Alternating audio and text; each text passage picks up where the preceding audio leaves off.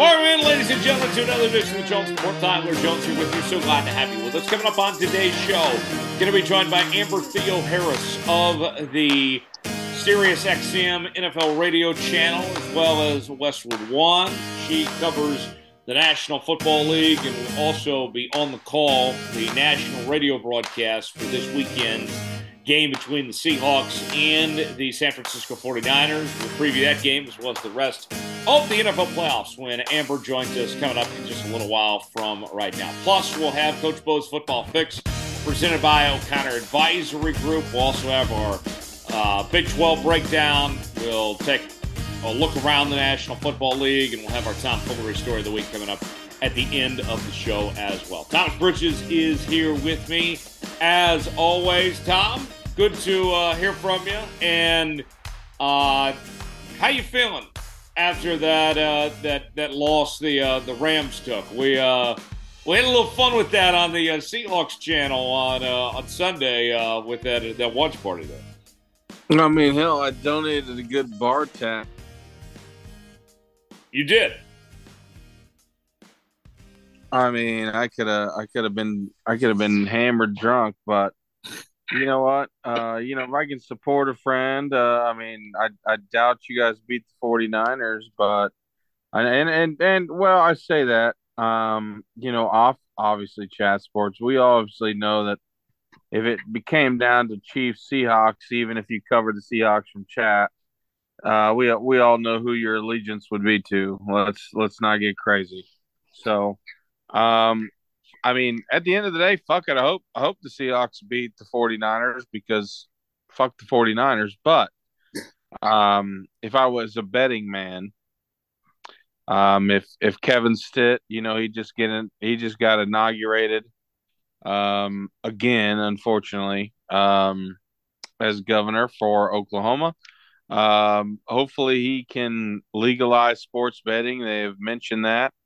Uh, and it and again, if I was a betting man, I would not be putting my money down on Seattle straight up. I don't know what the uh, I don't know what the line is, Jones. Do you know what the line is for this weekend? Ten and a half for San Fran. Mm, all right, yeah, that's a pretty fair line. I, I, I would lean towards putting, you know, maybe maybe the same fifty I put into your chat down on Seattle covering that, I think it's probably, I think it's less. I think it's a ten's probably pretty solid. Ten and a half, that's a good line. Yeah, we'll uh, we'll pick that game coming up later. I got to say though, Tom, um, I'm excited about the playoffs and everything, and that'll be great. But I was just pleased to have a sense of normalcy. Two things. I'm so happy that Damar Hamlin is okay and that he's on the right track. And, you know, it's been a miracle. I mean, we've seen the power prayer just work incredibly uh, over the last few days and what it's done there. I mean, just a unique story. But also just the fact that we got to have these football games, that life moved on. The NFL adapted. They made the decisions they made. Wasn't necessarily a perfect solution. Uh, you know, this neutral site AFC championship game possibility and some of these things that ended up the way they did. Nothing was perfect. But nonetheless, just the fact that, you know, we got to play football, that Damar's okay. I'm just thrilled. I'm glad that things have gone the way that they have. And I thought the most powerful moment this weekend, Tom, was when we saw the Buffalo Bills open up the game against New England with a with a kick return touchdown and the place in Buffalo there just going electric. I mean, that was that was just awesome. I mean, that was pretty special. Um, you know how I feel about scripts uh, and and scripted things, and I'm not. I, I think this is kind of one of those random scripts. Um, I told y'all this, and I told my other fantasy football group this. Jones, tell me if I'm wrong. This is my prediction overall prediction for the entire playoffs. I've got the Bills and the Bengals playing the game they should have. Uh, you know, obviously minus the, the, the craziness that was the Damar Hamlin thing. Uh, I, you know, I, I hate to I hate to be the business forward guy, but someone's always got to profit off someone else's misfortune. But Bengals Bills AFC Championship. I know you don't want to hear it as a Chiefs fan, but I got Bills Bengals in the AFC Championship. Bills will win it. And as much as it pains me to say, I think it's scripted kind of like the NBA to a certain extent. It will not surprise me if it's Bills Bengals in the AFC Championship. Bills win it. Bills go on to play the Dallas Cowboys in the Super Bowl. Bills get 30, 30 years worth of revenge. Damar Hamlin walks out at halftime. Feel good story of the year. Bills win the Super Bowl. You heard it here first, folks. Bills Cowboys Super Bowl. They're gonna. It, it, I hate this. I do because I'm like this. That that whole thing with Damar Hamlin was so tragic. Um, one of the more crazy moments um, that I've ever seen live in the NFL. Live is in like TV, not personally, obviously in in stands, but um, that that is if it happens, do not be surprised. Bills Cowboys Super Bowl Jones. Bills will win. Feel good story of the year. Uh, you know, in that, that type of business, they'll milk it for everything. They very well see the AFC side of things uh, playing the way you did. Uh, even though I disagree, I, I could still see that happening. But Dallas, I don't even think Dallas is getting by Tampa Bay this week. I think. And listen, I hope not. Company. Like, I'm not trusting Dallas in January. I mean, you know how I feel about both teams. You know how I feel about Brady, and then you obviously know how I feel about Dallas. Right. Um, that that's a for me, and well, and for anybody that does not like Brady, and for the like, if if you are not a Dallas Cowboy fan, it, hear me out. I'd like to hear from anybody listening too. But Jones, I'd also obviously like to hear from you.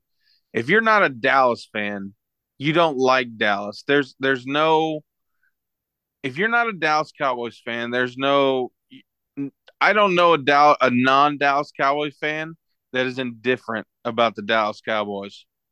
Right. You have an opinion on them. Everybody does. Yeah. Either you're a fan or you fucking hate them. There's there's no there's no ifs, ands, or buts. Either you're rooting for them or you're against them. And and so, you know, if you also don't like Brady and you also don't like Dallas, there's obviously no ties in the playoffs. You know, what do you, what do you even do? You know, if you're a ca- even a casual fan, what do you even do? I don't think this Bucks team. I think this Bucks team can beat this Dallas team, but I don't think this Bucks team's good enough to actually make it to the playoffs. I could see Dallas choking, but uh, I, I think this Dallas defense is pretty stout, and I trust me, I hate to say that. Yeah. Um, I look back at what I saw last week though against Washington and everything. I mean, I just I just can't trust Dallas. Um, I think Philly's better. I think San Fran's better. I, I think them and Minnesota are pretty close, but um, I, I just I'm not putting my money down on Dallas being that team to get out of the NFC. I mean, it's bound to happen some point in our lifetimes, Tom, but I, I don't see this being the year, despite what Dallas fans might say otherwise. I mean, I get that. You know, at the beginning of the year, if you were going to tell me KU was going to be the, this Oklahoma State team at the beginning of the year, I'd have laughed at you. Um, I'd have laughed at a lot of KU opinions.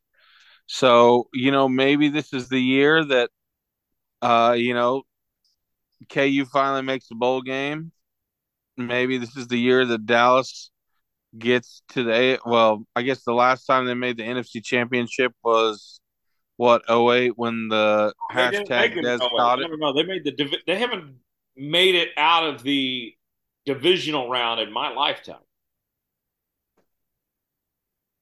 Oh, since I guess ninety five, yeah, really. Was Dez was the Dez Cotta game? That was divisional round. Yeah. Wow. Wow. So well, at, at that point, we'll all be damned. Well, you know, maybe at this point, Jones, maybe they, like I said, you heard it here first. If I'm wrong, you can crucify me. Um, and most likely I will be. I won't put any money down on saying that it's going to be Bills and Dallas, and we'll have a, a another what those that those three Super Bowls. It was all Bills and Dallas, wasn't it? It was 93, 94, 95. Yeah, it was uh it was an interesting run for sure. So was that was that it? 93, 94, 95? Buffalo, Dallas, Buffalo, Dallas, Buffalo, Dallas. Years, but that's not important. But um yeah, we'll, we'll see. I'm not hedging my bets on Dallas for anything. I like Kansas City to come out of the AFC. I really like the way that they played last week against Las Vegas. Patrick Mahomes has been unbelievable this year, even without Tyreek Hill. I think it's made him a better quarterback that he hasn't had Tyreek to just bail him out like that. Um, I like this Kansas City team. Chris Jones has been phenomenal, that pass rush. I like the Chiefs come out of the AFC. I like Philly out of the NFC. Philly's been the best team all year long, and I got Philly winning the whole thing um, right now, Tom. I mean, they they are just so well rounded. They got you know a really good quarterback, good run game, good receivers, great defense, and and for me, it's the pass rush on top of that, Tom. I don't know if you're aware of this, if you've done the, if you've looked at the statistics on this, but did you know, Tom, the the Eagles have, I believe it's about 15 more sacks than any other team in the NFL. That's incredible. I did not know that. That is a historically good offensive uh, defensive line and you know defense and pass rush what they bring to the table. I mean, the offense doesn't even have to play great for them to contend and be in games because of how well that pass rush is. And when your pass rush is that good, that bails out your your secondary and your defenders. I mean, that's well, the a, secondary doesn't don't they have what Darius Slay or right? Yeah, I mean their their back end is not. Uh, you know, their back end ain't cottage cheese, baby. I mean, their right. their back and end get, is doing you some get work. bailed out by having that great of a pass rush uh, that way too. So that's what I'm looking at, Tom. Uh, to me, of all things, you know, they, they do a, they do everything well, but it's the historically good pass rush of why I got Philadelphia winning it all when it's all said and done. So you're you're taking Chiefs Philly with Philly winning. Okay, okay. I don't think that's too bad of a matchup. I'm I'm gonna still stick with my. uh you Got the Andy Reid Bowl. I'm, I'm still I'm, I'm, still sticking with my 9/11 inside job NFL Super Bowl between the between the Bills and Dallas. I'm gonna still stick with that because I've I've almost at this point tattooed that conspiracy theory on my arm. Um, but I, I, I, I could also see yours happening as well. There's a lot um, of different directions this could go. What, what is? I'll, I'll say that when when I look at these teams, Tom, like the the haves and the have-nots, we always talk about that, and you know they expanded this playoff, and I like you know, more teams mean more games. It's more football for us to watch. That's a good thing. But at the end of the day, who can realistically win the Super Bowl? I think, Tom, at most, there there is six teams that can win the Super Bowl. I think at their very best, Philly, San Fran, and Dallas on the NFC side could. I don't think the Vikings can at their best. No. In the AFC, I think Kansas City, Buffalo, and Cincinnati at their very best could win the Super Bowl. I think it's those six teams, and then of the next bunch, so you know, the other eight of the 14 don't have a shot. This is a six team race. You know, I'll I'll still I will still stick by Dallas because of their defense. That offense can pop at any time. Tony Pollard's been great listen, I, I, I need to like do like a detox. I'm talking this so much great shit about Dallas right now. I almost feel sick to my stomach. Um, you know, you might not get this out of me ever again, but I will take if I had to pick six. AFC side, it's going to be Bills, Bengals, Chiefs, obviously, no specific order. And in the NFC, I'm going to take Philly. I'm going to take Dallas. Um, and then, you know, I'll take Philly and Dallas. And then I'm not going to say, oh, this is, you know, I'm trying to think in, in, in Philly, Dallas, San not, Fran? uh, not, not even, to be honest with you, not even San Fran. Um, if it's if it's Brock Purdy going forward, I think the I think the line stops. Um, eventually, you know, I I don't think they they they seem th- this this Brock Purdy led San Fran team reminds me of the, the TCU team, kind of like the Magic's got in sometime. I, you know, I they're not. Brock Purdy's not getting these some bitches to the Super Bowl. I promise. There, there's just there's no way. Giants don't really do it for me, to be honest. Um, I think it's either Philly or Dallas. I mean, I, I don't see the Seahawks. You think it's only a five team race? You know, I guess so. I mean, sure, maybe Tom Brady could lead them too, but I've already picked Cowboys. So, um, you mentioned the Vikings. They are maybe, maybe you know what? I don't know who's who. Okay.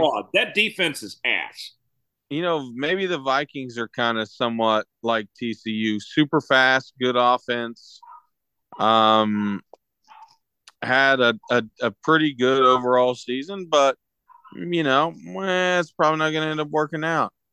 Um, I you know, I'll I'll give it. It's going to be NFC East versus uh versus the Bills.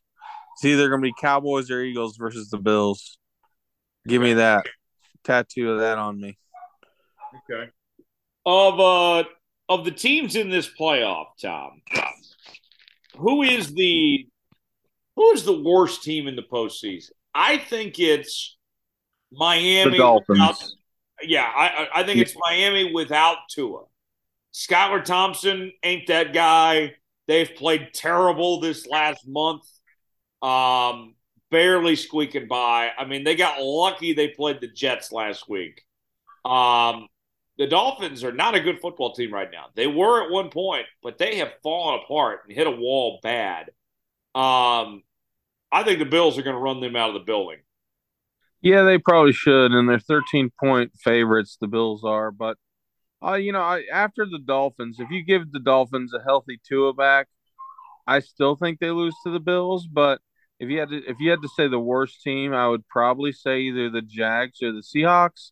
The difference is the Jags are kind of a uh, uh, not to be cliche, but they are a true wild card, just kind of very random. They've had a good a good season by the Jacksonville standard, um, and they've become they've been very like volatile, I guess you could say.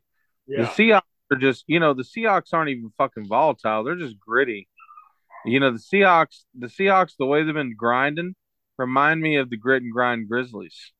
Uh, if you want to, if you want to combine two sports, they they remind me of, you know, the I don't know if they who's their Marc Gasol, who's their Zach Randolph, who's their uh, uh, Mark Conley. You know, uh, I I don't know who that is on their team, but very gritty. Seattle has been very gritty this year. Um, Gino would and- be the Mike Conley for sure. who do you think's Mike Conley? Gino, Gino, definitely. Who's the Marc Gasol? Um, I would say the the Marc Gasol would probably be like Quandre Diggs. Yeah, kind of more of a veteran presence, and then you have Then your your Zach Randolph. Randolph, probably DK. DK. Okay, I was thinking maybe a Kenneth Walker Yeah, too. Um, I can see that. And then I mean, because everybody, everybody else on defense, I mean, besides Quandre Diggs, I mean, who do you? Or I guess Tariq Woolen. he's been fantastic. He's he's kind of new. Did they say any more on his injury? I know he got injured in that game, but maybe he, he came back, back, in the game. He looks like he's oh, fine. So he was fine.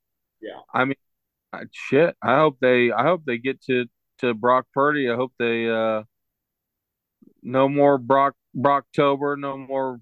I, I don't know what you would call January for uh Brockuary. Brock.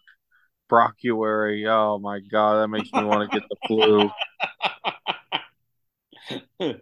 oh, my buddy Chase, he's calling him uh, Big Cock Brock.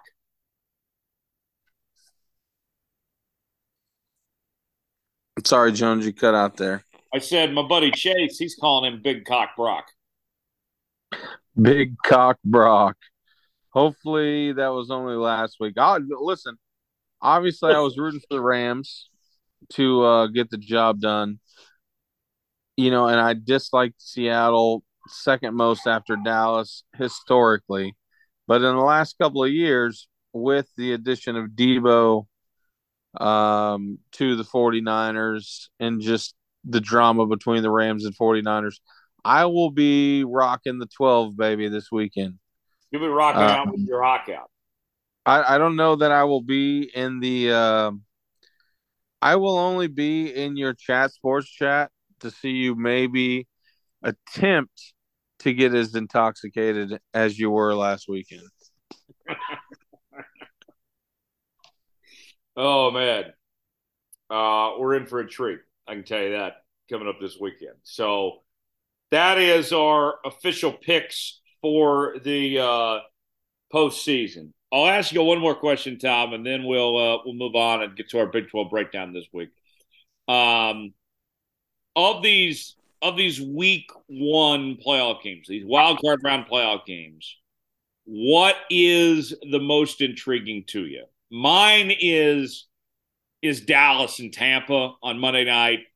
Um, you know everything about it. It's Monday Night Football. It's Joe and Troy. It's Tom Brady. It's the Cowboys. They're they're saying that they got that game on Monday night, put the Cowboys on because they wanted to have Joe and Troy call the Cowboys in the playoffs. That they made they put that game intentionally on that spot for Joe and Troy. That's that tells ESPN every dollar they spent on Joe and Troy was worth it because they got better games out of having them in the booth. Um, I mean, that to me is the most intriguing game. What's the most intriguing game to you this weekend, Tom? I mean, if you look at it, yeah, that's probably the best game, right? I mean, Ravens Bengals is probably going to be pretty good. I would have said Lamar. so if Lamar was going to play, but if Lamar's not playing, I, I think Bengals could win pretty ugly. Yeah, I mean, yeah, and I think they will, especially you know, I'm I'm still sticking to my conspiracy theory. But if if I had to choose another game, you know, now that we've established that Lamar is not going to be available, you say Cowboys Bucks, I agree, but if I had to pick another one, I'm going I'm going um I'm gonna I'm going unorthodox here. I'm going Chargers Jags. I want to see what Trevor Lawrence is about. Yeah. And and I think this is a big game for Justin Herbert, and I think it's a huge game for Brandon Staley. If Brandon Staley goes out there and lays an egg against the freaking Jacksonville Jags, even though they're playing in Jacksonville, um, at that point, I think Brandon Staley is on the hot seat and maybe let go depending on who they think they can bring in. If they bring in Sean Payton, it'd be tempting.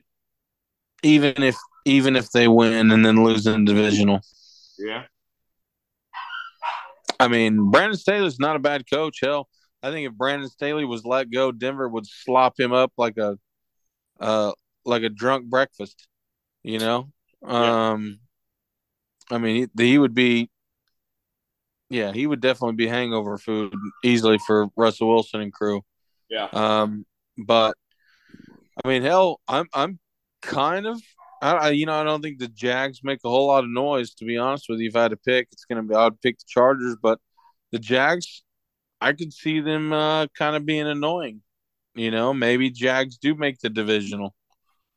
Yeah, yeah, I very well could see that too.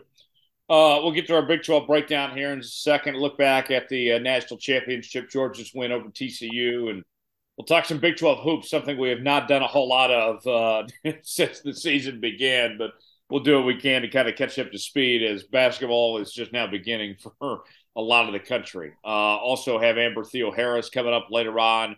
Coach Bo standing by as well. All that and more as we continue here on the Jones Bowl.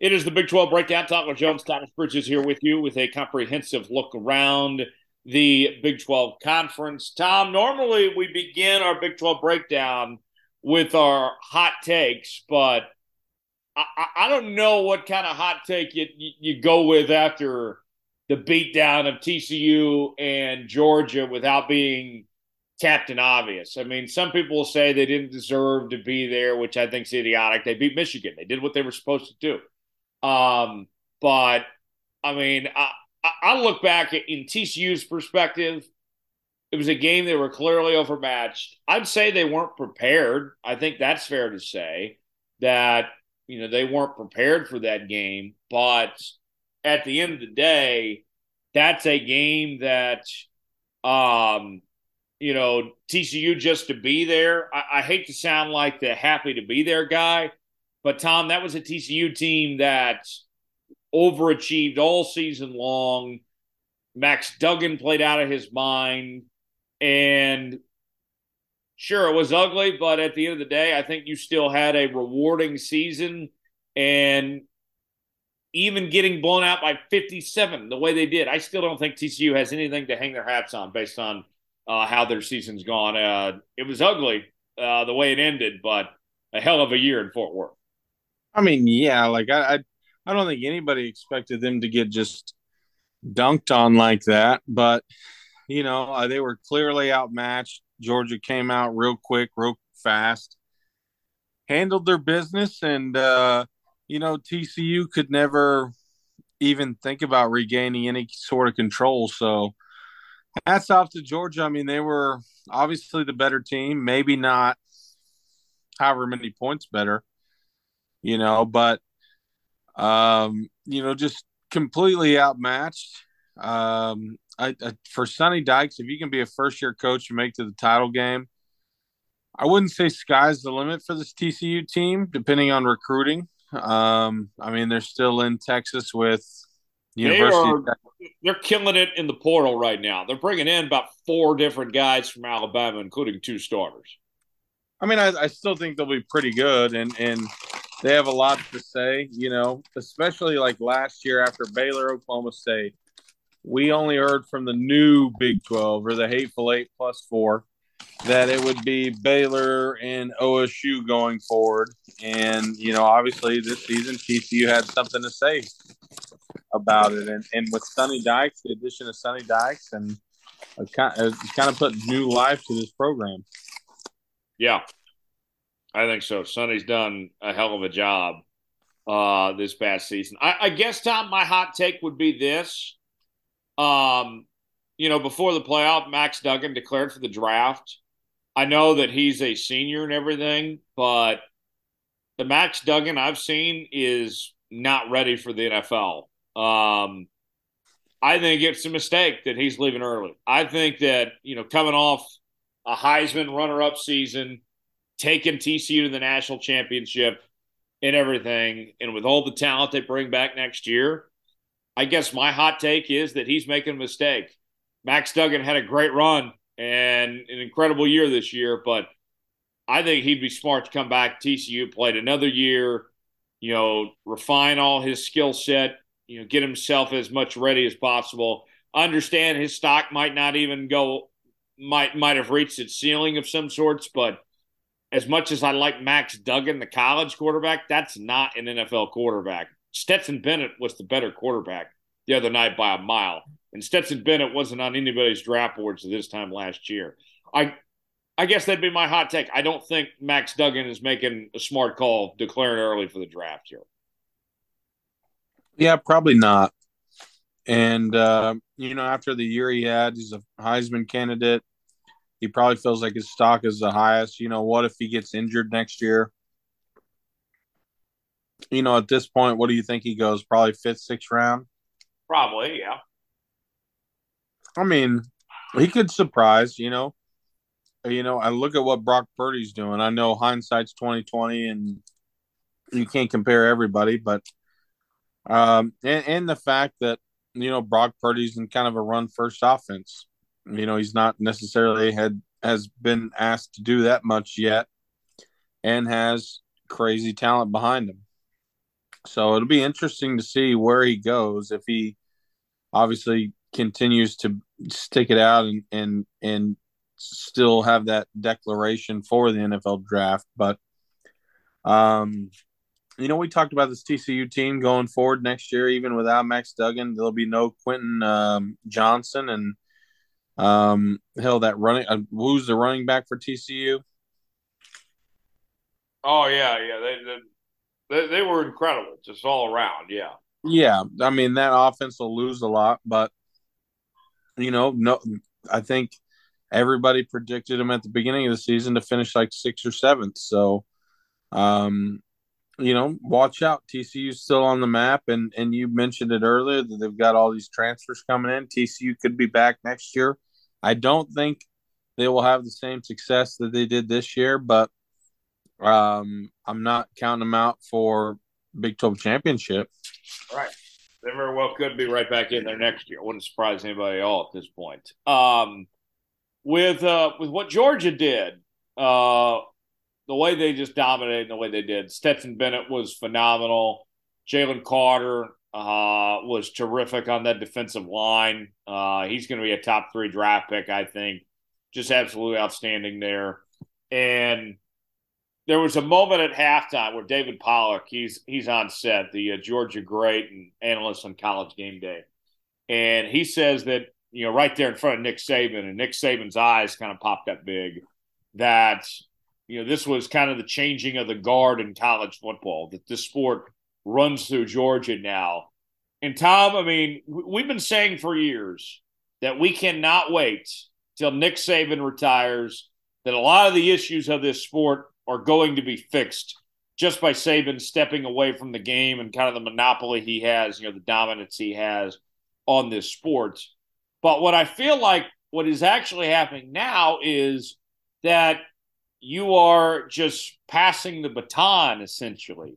My fear, as far as the sake of the sport goes and the domination, I, I think things are probably just going to go from Saban to Kirby Smart or maybe even Alabama bounces back next year and it's a back and forth between the two. I feel like um, if you were looking for Saban leaving to solve any parity issues, that's not happening. I think this Georgia team is here to stay, and they're going to be the next great dynasty of this sport.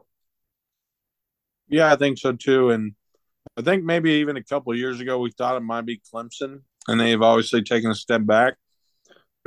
Something feels different about this Georgia team defensively, even. Uh, I mean, they're a force, and I never thought Clemson was that good of a defensive team like this Georgia team is. But, um, you know, I do think Kirby Smart could be. I'm not going to say the next Nick Saban, but like he's obviously on the right track two in a row. I mean, it's his to lose at this point. Yeah, it's uh, it's pretty remarkable what he's uh, done at this point with the, the job that uh, that Georgia program has, and and uh, you know Oklahoma and Texas are already got their hands full in the Big Twelve with the likes of TCU and uh, Baylor and Kansas State and Oklahoma State and everything, and we'll see how they do when the new Big Twelve members come in, but. Um, when Oklahoma and Texas entered the SEC, Tom, I don't know when that first Big 12 title is going to be coming for either one of those schools. Oklahoma was so used to win the Big 12 every single year there for a while. What was it, like six or seven in a row?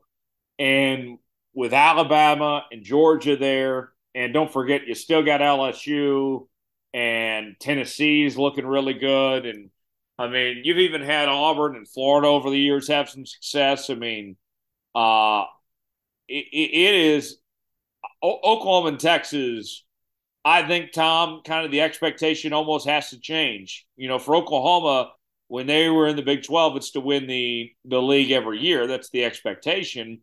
I think Oklahoma, they're you almost have to go in with the mindset of that's not realistic. That's not what was what's going to happen of what you did in the Big 12.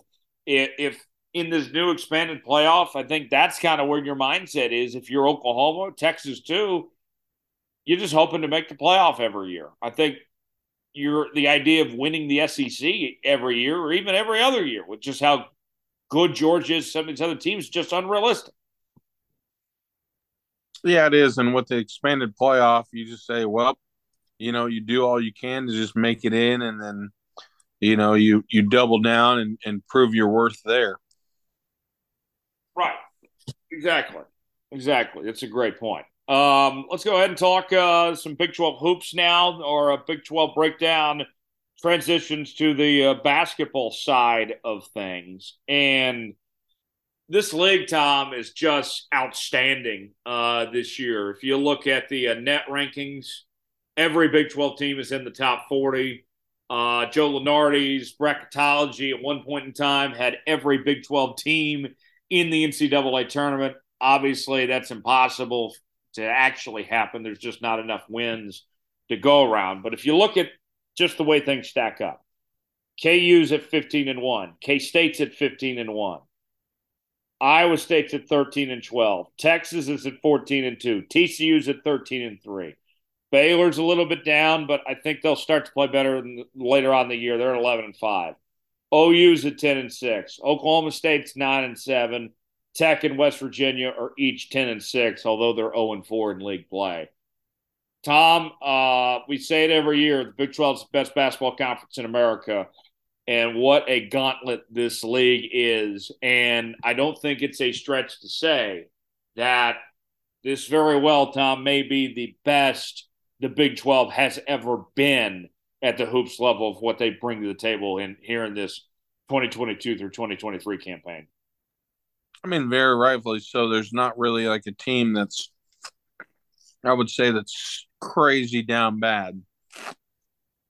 You know, you just mentioned all the records. I mean, what's Iowa State right now? Iowa State is 13 and 2.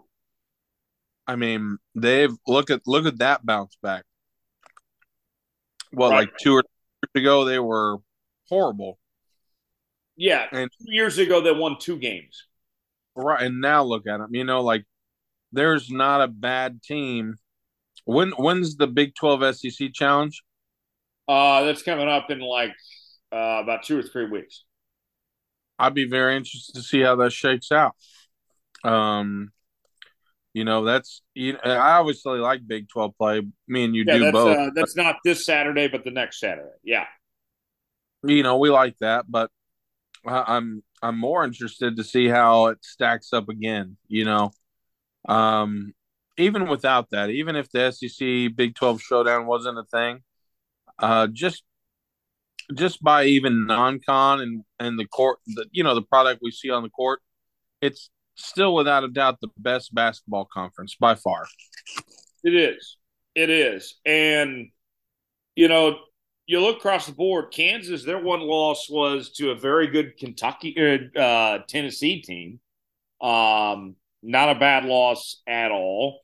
Um, you know, Texas, they beat Gonzaga, and you know, it, it, it's going to be interesting, Tom. I, will say this: as much as I hate to give Texas credit, here they are, and they fired Chris Beard, and they haven't really missed a beat. They're still tenth in the country.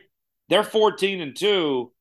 I mean, for the Longhorns to be in this position, all things considered, to deal with this adversity, um, I don't know how sustainable it is, but it is impressive that this the Texas team has still held up the way it has.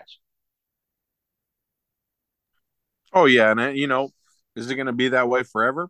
You know, with the firing of Chris Beard, you know, they haven't really uh, let it affect him like, you know, maybe some other, uh, you know, I wouldn't say maybe some other teams, but just in general, you lose a coach like Chris Beard, maybe that whole drama of the situation kind of is a distraction towards your team. So far, so good for Texas, though. They really haven't faltered by any means because of it. Um, you know, Texas fires Chris Beard, rightfully so. Um, you know, if they don't fire him in that situation, then well, you know, maybe even more of a distraction. So, um, who do they find next? I don't know. Well, and and, and that's an interesting thing. Uh, you know, as far as who the next head coach would be at uh, at the University of Texas, I think it's a very good job. Um, you know, Rodney Terry is their interim, and Rodney Terry very much has a chance to keep that job, especially if he continues with what they, he's been able to do so far as the interim head coach. He might get to keep that job. But there, there's two names in particular that are kind of gaining some steam. We mentioned the SEC earlier, and there's two SEC guys. One is John Calipari uh, at Kentucky, Hall of Fame coach. Things aren't going so great in Kentucky. He's kind of on the hot seat there. You let him go to Texas, he'd get a fresh start. Uh, for me, it would kind of be like what Shaka was if they go after Calipari. Yeah, he can recruit, but I think Calipari's better days are behind him. I don't think Calipari would get, you know, Texas to be competing for conference titles or past the first weekend of the NCAA tournament. I think he'd be more of the same problem.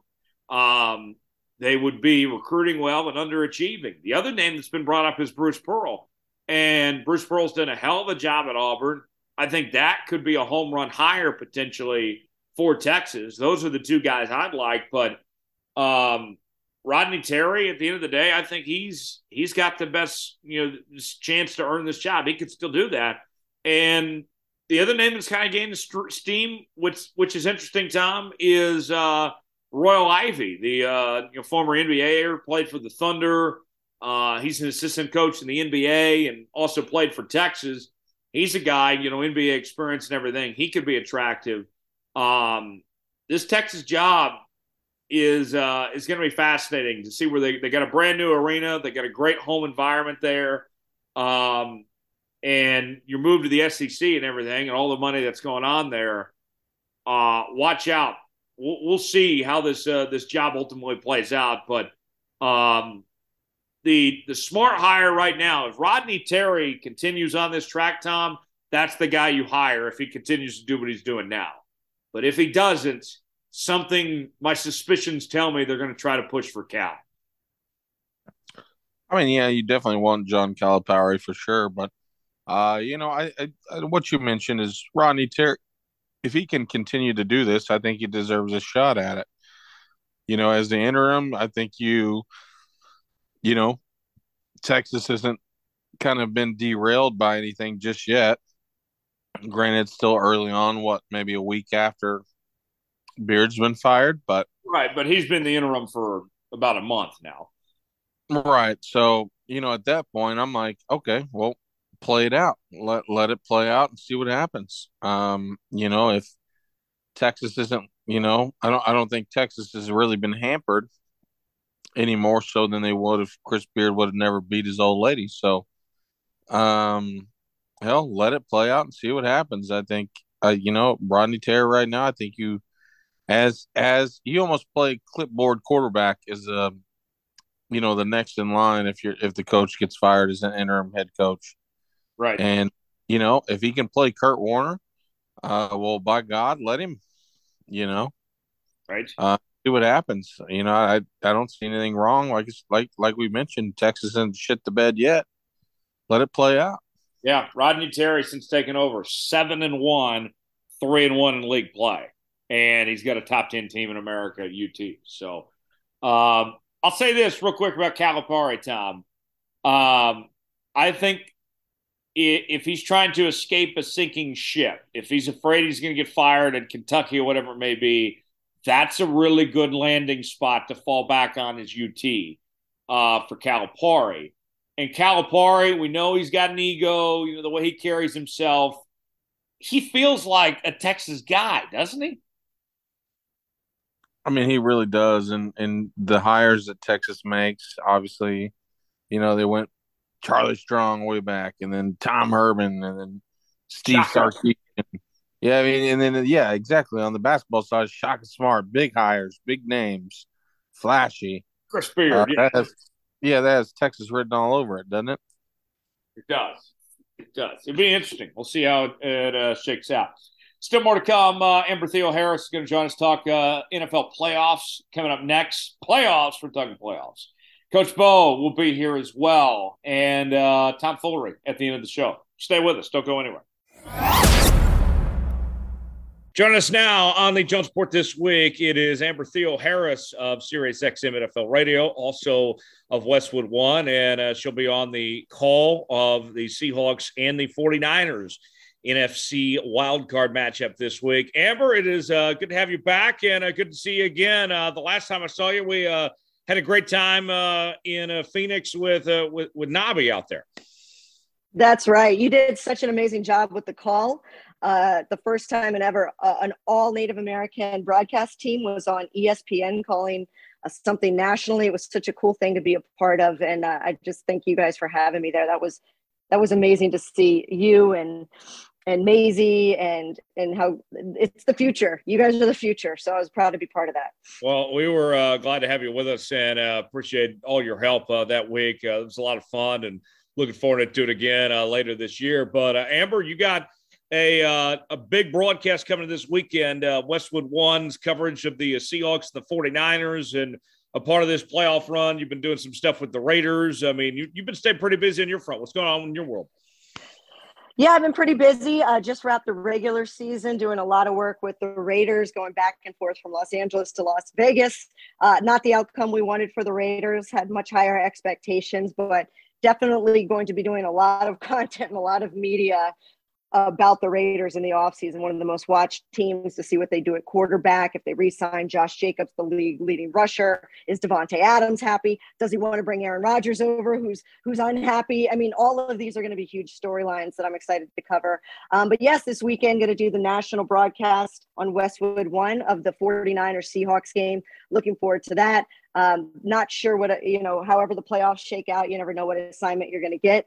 But uh, I'm heading down to uh, heading back over to Las Vegas for the Pro Bowl on February 2nd for that weekend, and then after that, heading uh, to the Super Bowl. So right in in Phoenix, where you and I first met. So it's going to be a busy month. Uh, the Super Bowl is one month from uh, today, and so I'm looking forward to uh, finishing out strong here. Well, let's start out with the game you're covering the Seahawks and the 49ers, the opening game of the playoffs. The Niners got the best of Seattle in the first two meetings. But do you think the uh, the Seahawks can hang around there? Can they make this a, an interesting game? You think? I think anything can happen in the playoffs. This is my 25th year in the industry. I've seen everything, and I never say it is going to be a blowout. All indicators are if you look at the Vegas line, you know, what is it, a 10 point favorite at this point? Uh, yeah. Uh, it moved a little bit the other day and then it went back to nine and a half, but kind of shows you what the, the boys in the desert think about the, the Seahawks' chances. That's a pretty big spread for for a playoff game. Um, but I have faith in Pete Carroll faith in Pete Carroll this uh, offseason. It was all about losing Russell Wilson and how it's going to be re- rebuilding year and how terrible the Seahawks were going to be. And here we go, Geno Smith. They didn't go out and get another quarterback, and uh, Geno Smith makes the Pro Bowl. Uh, they draft a young running back in Kenneth Walker, who has been one of the um, best rookies in the NFL this year. Um, I just never underestimate Pete Carroll. I've watched him too closely. I know how he operates, and I know he's going to have them ready. Um, everything has to go right, though. They have to play a perfect game, and that that's difficult when you're going up, especially against the 49ers defense. I got a chance to look at them up close and personal when they played the Raiders two weeks ago. Was it two weeks ago? I lose track of time, but anyway, late in the season. And Joey Bosa, uh, I'm sorry, Nick Bosa. There's just not an answer for him in my mind, he's defensive player of the year.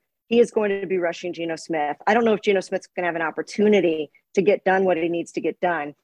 Um, you know, DK Metcalf, uh, you could say has been in somewhat of a, you know, a year long slump. It's just not what we expected from Tyler Lockett and DK Metcalf. So, look, do they have a chance? Yes, everybody always has a chance. Um, it's going to be a tall order, though, but never count anybody out.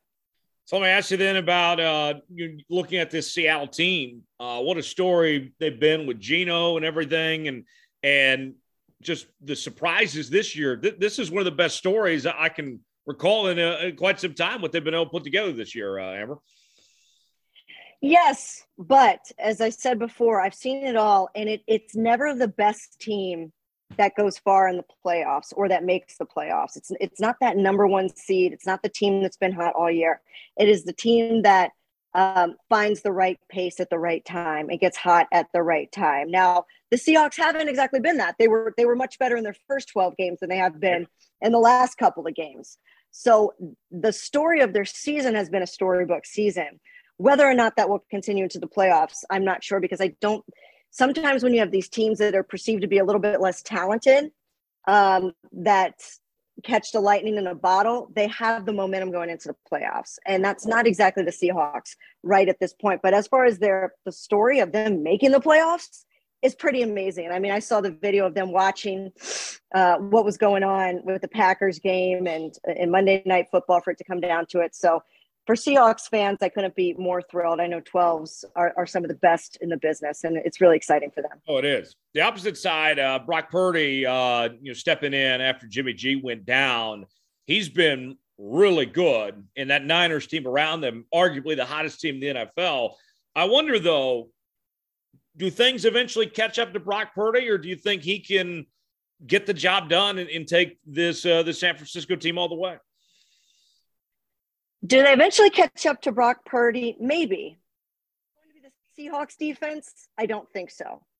Is it going to be another defense in the in the NFC? I do think so. You know, I think when he goes up against, um, I don't think I don't think Dallas is going to make it out of out of the wild card round. To be honest with you, I can see Tom Brady. I can see Tom Brady going in there and and knocking him out. But I think if he goes up against, let's say, like the Eagles defense, um, that's going to be that's going to be where he's really tested. I don't think it'll be the Seahawks this week to test him, but I think that this offense is so versatile that, and I have so much faith in what Kyle Shanahan does. Just watching him as an offensive mind for so long, it doesn't really matter if Brock Purdy slows down a little bit. I mean, you've got a healthy Deebo Samuel back. You've got CMC. If all he has to do is throw some screen passes to CMC, and, and he doesn't have to go downfield and hit the Brandon Aiyuk's, like that's fine. Uh, those guys are going to create enough yards on their own. So it's almost like they have some cushion for the Brock Purdy rookie factor where he could hit that wall or could go up against a really strong defense and struggle a little bit. I still think the defense and the run game and the versatility of the running backs at slash wide receiver, wide back Deebo Samuel is what's going to make that team go far into the playoffs. I have the I have the Bengals in the in the 49ers in the Super Bowl. Okay, so uh, you believe uh, the Niners are going to go all the way. With that said, you look at the rest of that NFC. Then um, Philadelphia, Dallas, Minnesota, these other teams. Who do you think is the uh, the greatest threat to uh, San Francisco to stopping them? I think it's the Eagles with a with a healthy Jalen Hurts. Um, the Eagles defense, especially the secondary, is um, has just been super impressive this year. And I think any any quarterback that tries to pass on that secondary very difficult to do. That's where we'll see Brock Purdy get tested. Um, all around the Eagles have the feeling of the best team in the NFL. Next to, I think, uh, right now, the Buffalo Bills and the Kansas City Chiefs I like, but the Bengals have that feeling in the AFC that they did last year. That, like I said, they're they're getting the momentum at the right time. The only reason I would put the Bills in the Super Bowl over the the Bengals is because they've got this Damar Hamlin motivation, and and sometimes that's you just can't script this stuff. You know, it just happens and it propels a team and the team rides that one thing they need to hold on to. They ride that as motivation into the playoffs. So, but yes, to answer your question, I think that the Eagles would give the 49ers the hardest time. That would be their hurdle, but I could see that being the NFC championship game. Well, and, and with the Eagles, I know that they've been the best team for most of the year, but kind of what you talked about with Seattle, this is a team that did not finish the season well. Um, you know, do you, do you think that that carries over? Is is is that something you can overcome of not ending your season playing your best football like Philadelphia here? I think you can overcome it if you're a, a team like Philadelphia. I don't think you overcome it if you're a team like the Seahawks. Um, especially not against a 49ers defense. Right. I don't see all of a sudden this this offense hits its stride again you know kenneth walker's running running all over the place and uh, you know We're getting big chunk plays downfield by DK Metcalf. It's going to be muddy. It's going to be messy. It's going to be dirty. And the Seahawks, yes, are, are used to, you know, they, they're, they're from Seattle. They're used to rain. They can play in whatever. Okay, I get it. But um, they, they don't play like in that all the time. And I think the 49ers are more built to get dirty, if that makes sense. Like I always pick the Tennessee Titans, and it, it, all throughout. If, if, if it's a Mike Vrabel team, they're kind of like that's the kind of team. Like if it's if it's a gross, dirty, disgusting, drag them down in the dirt game, I'll always pick a Mike Vrabel team. So I'll always pick the Titans. I feel like that's how the 49ers are. Um, they're just. I, I feel like they can get down and dirty with you. They're not afraid to. Yeah, I think you're you're right about that. Uh, you mentioned you, you like the Bucks to get things done uh, against uh, the Cowboys uh, in, in, in that matchup there. I'm looking at this Dallas team, and you know, sure they've had a really good year. They've won 12 games and everything, but something about them in January, the loss last week against Washington, to me, Amber, I know about you. All of that just screams red flags about Dallas here. And it's really sad because I was excited about this Dallas team, especially the Dallas defense. But Dak Prescott on offense right now does not look like a franchise quarterback that is going to lead his team to the Super Bowl. All the expectations, you have to remember everything is bigger in Texas, right? Expectations are bigger in Dallas. You are America's team. You are the richest team in the NFL. Um, you have the most boisterous owner. You are expected to go deep into the playoffs, and they don't do that. And they haven't done that with Dak Prescott. And I don't see any signs in December, in early January's games that show me that the Dallas Cowboys or Dak Prescott um, are going to be able to go deep. And my prediction is this time next week, uh, we could see Mike McCarthy lose his job. I, I really do think that they're going to lose to Tom Brady. Um, there's the Brady factor in the playoffs. No matter how bad you think that um, that Bucks team is, you know, stumbling into the playoffs because somebody had to win the NFC South. I think Mike McCarthy might be out of a job this time uh, next week. I, I, think so too. I mean, I know that you know we've heard from Jerry say that uh, you know that no matter what that that they have their full support and all that. I, I get you know what he said, but at the end of the day, if Sean Payton's available, we, we know they want they want Sean Payton. This is their the opportunities right there to go get him. Yeah, it just comes down to do they want to give a, a first round pickup um, for him, and I think that's very Jerry Jones esque to give up a first round pick for a coach that he thinks is amazing. Um, the question too is is does Sean Payton want the job? Sean Payton's going to have his pick of the litter. He'll have whatever job he wants. So he's going to examine all of the opening coaching positions um, and, and, and pick whatever he wants. But yeah, I think Sean Payton has always been the backup plan there. Uh, hey, if Mike McCarthy doesn't work, we're just gonna we're just gonna go get Sean Payton. I think that was always on Jerry Jones's mind the whole oh, season. Hundred percent. Uh, let me ask you about the AFC side of things uh, with uh, with that bunch there. You mentioned you you like Cincinnati, and uh, this team takes on a Baltimore team that's probably not going to have Lamar Jackson this week. That offense is is so good uh, there with Joe Burrow and company. Uh, they're, they're going to be tough for anybody to take down. They can they can outscore anybody it seems. And you look at three straight wins against the Chiefs, including Arrowhead last year. That that team just plays fearless. It seems. Yeah, I told you I, am high on the Cincinnati Bengals. Nobody wants to play them right now, and that's the team you want to be going into the playoffs. And Joe um, Joe Burrow just led his team in his first full year to the Super Bowl, and he just continues to be that guy. He's that dude. He's got the ice in his veins. He's cool. Uh, I love his responses to the media. Like compare him, who went a year in the draft before Zach Wilson. They're one year apart, right? Compare him like how they handle leadership and talking to the media it's just some people get it and some people don't. Some people are destined for greatness to lead their team to the promised land, and some people aren't. And we saw that in two top picks uh, back to back years. So Joe Burrow, I just have a lot of faith in. And look, I'm from Baltimore, came up with the Baltimore Ravens organization, very close to the people in that organization. They're just not good without Lamar Jackson. Right. Lamar, Lamar Jackson is the Baltimore Ravens. He is the entire offense. Um, look at last year; they didn't even make the playoffs. They were leading the AFC or the AFC North the entire year. Second that Lamar um, gets hurt, they lost what six or seven at the end of the season, missed the playoffs, um, and they come back this year again, super competitive, top of the AFC North, and then second he goes out, they're nothing. So, Baltimore Ravens live and die with Lamar Jackson. Some say that might make a case that he, sh- you know, to give him that 250 million or whatever he was asking for. But some also say this is also a case to not because what if you were paying him that 250 million and the last two years he hasn't been available the last four or five games, three, four, five games. Uh, last year it was like six or seven. So injury prone. He lets the team down on one end at the end of the season. The other end, he's definitely the most valuable player on the team. They can't win without him. And that's a tough decision that Steve Bisciotti is going to have to make uh, here in the offseason. They can franchise tag him, but that never leads to positive relations between you and that player as a team. Right. And it's been a long time. These negotiations were going on last season, and Roquan Smith got his deal this week. And so to think that uh, Lamar is just sitting there waiting uh, for his opportunity, we'll ultimately see what happens there. So just where Kansas City's at right now, all things considered, uh, you know, with how they responded with moving on from Tyreek Hill and adding Kadarius Toney and Juju and all these other pieces. What do you make of what Patrick Mahomes and company have done uh, this year, Amber?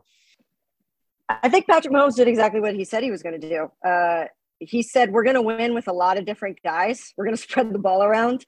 You're going to hate us on your fantasy team. So if you want to draft a Chiefs uh, receiver, sorry we're we're not going to be helpful to you. And he's he's been exactly right. But man, they have won games. I mean, look at Kadarius Toney. What a pickup! Every team, by the way, Tyler, that is is in the playoffs. I think ten of the what fourteen teams that make it made some sort of of mid-season acquisition that has had an impact on their team. You can look at the team like the 49ers, like bringing over CMC, I think is one of the biggest ones. But for the Kansas City Chiefs, Kadarius Toney has been um, so valuable down the stretch. They've been using him in the end zone, uh, in the red zone, and um, I just think the Kansas City Chiefs, as long as you have, it doesn't matter who's out there. It really doesn't. Jerick McKinnon, who's your running? I mean, who cares, right? As long right. as Patrick Mahomes is there, he is impossible to defend. They're going to score a lot of points on you. Um, and you can never count the Kansas City Chiefs out because of that, because you have to get in a shooting match with them. In, in, order to win, you have to be able to score a lot of points. Oh yeah. So I know I won't count them out at all. I think the AFC is is is much more intriguing than the NFC to me. I think so. I, I think you're right about that. And in in the Bills, uh, you mentioned uh, kind of this this team of destiny type thing going with, uh, you know, just how they responded after the Damar Hamlin uh, situation and now, you know, potentially, you know, we could see this neutral site AFC championship game, the way that unfolds and everything there.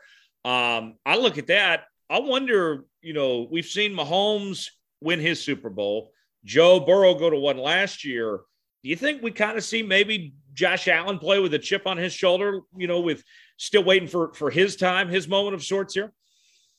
Oh, yes. I, I, really have trouble picking between the Bengals and the Buffalo Bills simply because of all the things that you're talking about right now. Buffalo Bills have that feeling of destiny.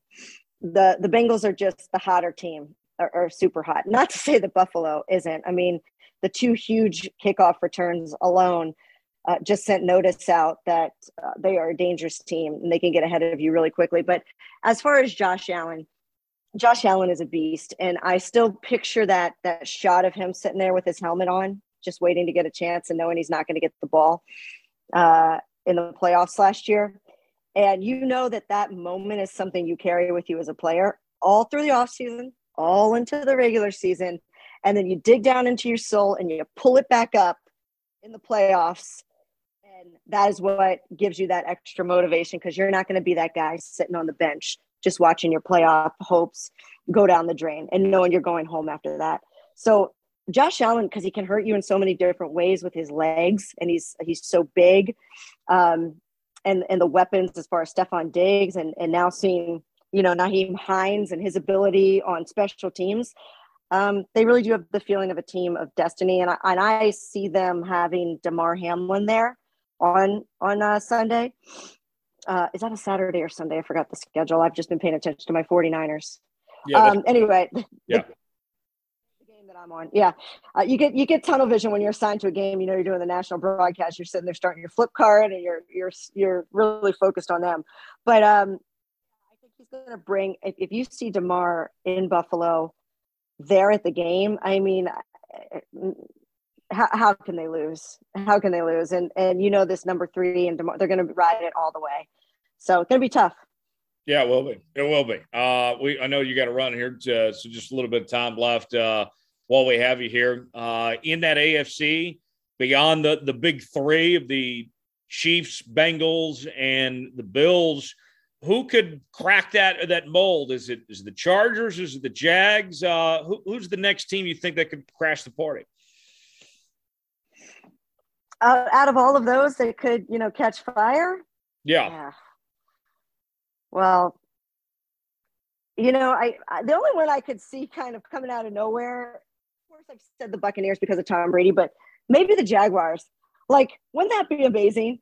like Trevor Lawrence just starts firing on him like he has been. Um, I, I, you know, I think they're still a ways away from being that team, but anybody can catch fire like that. So maybe if I had to pick a dark horse that nobody's thinking could win some games in the playoffs, maybe maybe it would be uh, the Jaguars. Yeah, yeah, we'll see. Uh, we'll see what happens. Uh, Amber, uh, tell us where people can find you and catch uh, the uh, the broadcast this weekend. you'll be covering the playoffs here uh, all the way down to the end. You'll be at the Super Bowl, you said, here in a couple weeks as well. That's right. You can follow me at Amber Theoharis on Twitter. I try to keep people up to date on the schedule on where I will be. But of course, listen to the 49ers and the Seahawks. It's this weekend, uh, 1.30 uh, Pacific time, which will be local time with the 49ers. Um, at Levi Stadium, you can catch it on your Westwood One station in your market, or you can catch it nationally on SiriusXM NFL Radio. So be sure to check it out. Awesome. Amber, uh, appreciate the time as always. We'll be talking again uh, down the road. Thanks for joining us. Thanks so much, Tyler. Time for Coach Bo's Football Fix, presented by O'Connor Advisory Group. You can find O'Connor Advisory Group online, oagks.com, o'connoradvisorygroup.com. You can also reach out to Bo by phone at 785-856-0720. That's 856-0720 to schedule an appointment today. He's also the host of the Coach Bo Knows podcast, out twice a week wherever you listen to podcasts, and he joins us right now. Bo, uh, how you doing? Uh, since we last talked, I think uh, I think Georgia's still scoring. Yeah. yeah, I think uh, I mean Georgia scored again a moment ago. Let's see, it's uh, what nine thirty or uh, ten. Uh, it's late here. Oh, they scored again. They scored again. Oh no. Yeah, is it 100, 100 to seven yet? You know, what's funny done anything yet? Waiting, yeah, waiting. We both we both picked TCU plus the points, and then I put out on Twitter about um, about ten minutes before game time that I switched sides, and I was like, "No, I think I'm going to take Georgia," and uh, but that was a uh, that was ugly. That was yeah. ugly. Yeah, that was. We'll have more on that coming up later. Um, we'll discuss that. Uh, but the picks this week. Oh, I didn't do so hot last week. Uh, I'll be honest. I uh, I had a abysmal record of three and seven. Um, but this week, uh, the the the games are now shorter. We don't have as many games to pick now. Now as we're in playoff time in the NFL, we uh, have six games to pick.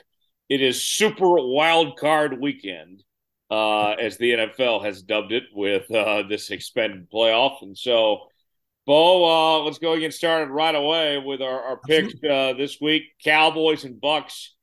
Cowboys favored by three. Primetime game. Troy's on the call.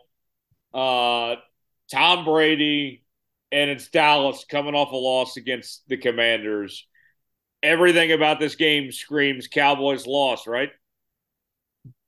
I I totally disagree. I, I tell you why. I the Bucks aren't good. You're really going to put your money on the Cowboys in January? I'm taking the Cowboys. I'm laying a three. Oh, this you're going to regret this. Plus game. I, you know, the Cowboys you know better not to trust the Cowboys in January. I don't trust them. I just know that Tom Brady's washed and that this Bucks team's awful, and they've been awful all season. And they, he's had a terrible. The Cowboys season. earlier in the year. I'm telling you, I I've said for about a month and a half now, the one team I don't want to play in a one game situation right now is the Dallas Cowboys. I will take the Cowboys here. I have zero considerations for the Bucks. I'm actually going to put money on the Cowboys minus three. Paul, Paul, Paul, Paul. I mean,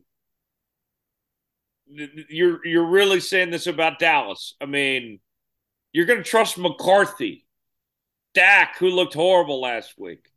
I mean, I, am not going to overreact to one week. I'm not. I'm not going to overreact to one week when I've got 17 games of Tom Brady and Byron Leftwich and Todd Bowles and what I've seen this season. There, I will say like this: the Tampa Bay Bucks are the worst team in the playoffs.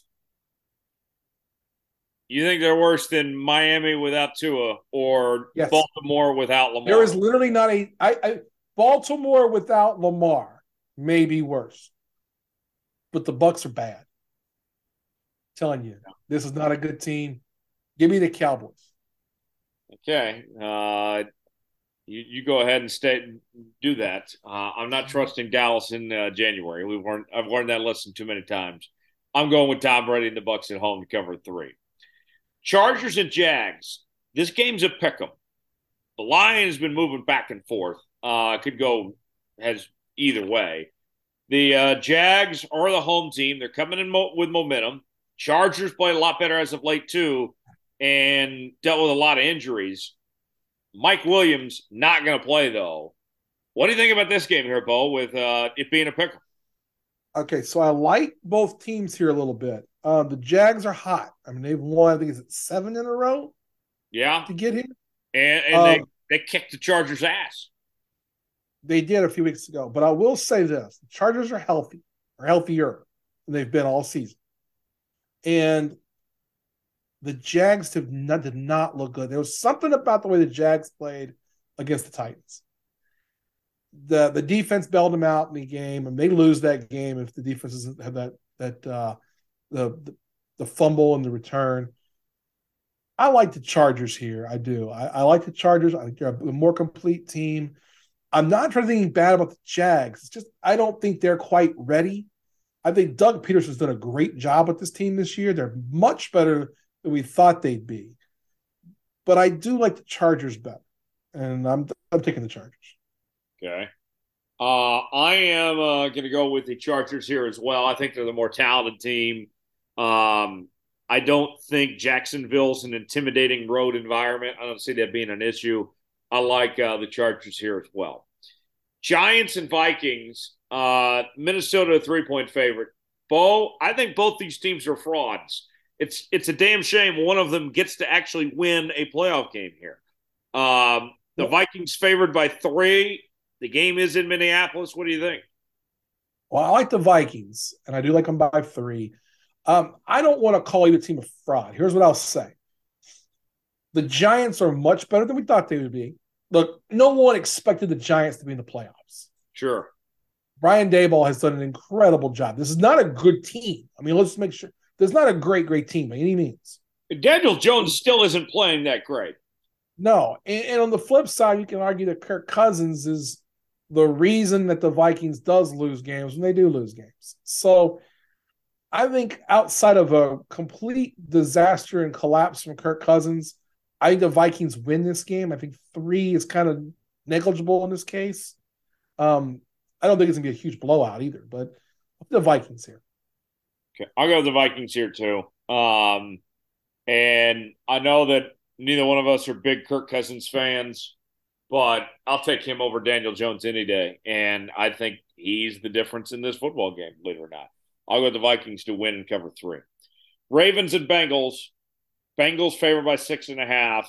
At the time of this recording, it looks very unlikely that Lamar Jackson will play in this game against Cincy.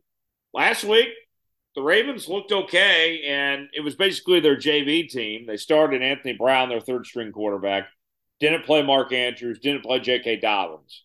But now you get into the postseason you'll have Dobbins and Mark Andrews back, which should be a big deal.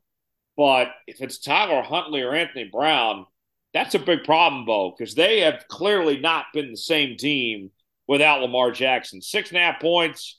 Um, I think Cincinnati's going to be just fine here. You can make this 10 or maybe even 13. I'd probably still take Cincy here. I like the Bengals here too. I think the Bengals are getting a little bit of disrespect out there in these streets. So um, the Ravens, I mean, this team's not really good enough to be where they're at, especially without Lamar Jackson. Um, you know, there was no way he was playing last week, and I, I don't know if he plays this week. I mean, just based upon the fact that even with Lamar, I don't think they have much of a chance here. I'm taking the Bengals, and I, they're dangerous to me. The uh, Seahawks take on the 49ers. Seahawks with a miracle win last week against the Rams, pulling it out in overtime, and they covered. I told Bo it was going to be a close game. He didn't believe me. Um, and the Niners, meanwhile, have been arguably the hottest team in the NFL. It is a home game, and the Niners are favored by 10 in this case. Bo, uh, can Seattle keep it within 10? I don't think anybody's expecting Seattle to win this game, but but can they at least keep it competitive here? It's going to be raining. Um, I'd expect both teams to run the football here. Can Seattle keep it close? I, I don't know. You know, it's this is a tough game. I, I, think you're right about the 49ers are expected to win. Um, I don't see how they don't win. I think it's just kind of midnight Cinderella for the Seahawks, though. They've played well beyond what I thought. I thought they were going to be one of the worst two or three teams in the league. Everybody did. And and I think Pete Carroll's done a great job this year. Geno Smith is he leads the league in completion percentage. Is that correct? That's correct. Unbelievable stat. Um, but that's not going to be enough. Ten's a lot of points in a playoff game. But I'm going to take the 49ers here. I'm going to lay the 10. I don't feel confident on this. one. But I think that a late score pulls it ahead. Maybe maybe a defensive score when the Seahawks try to press on something, try to get back into a game. That kind of thing could happen. Give me the 49ers.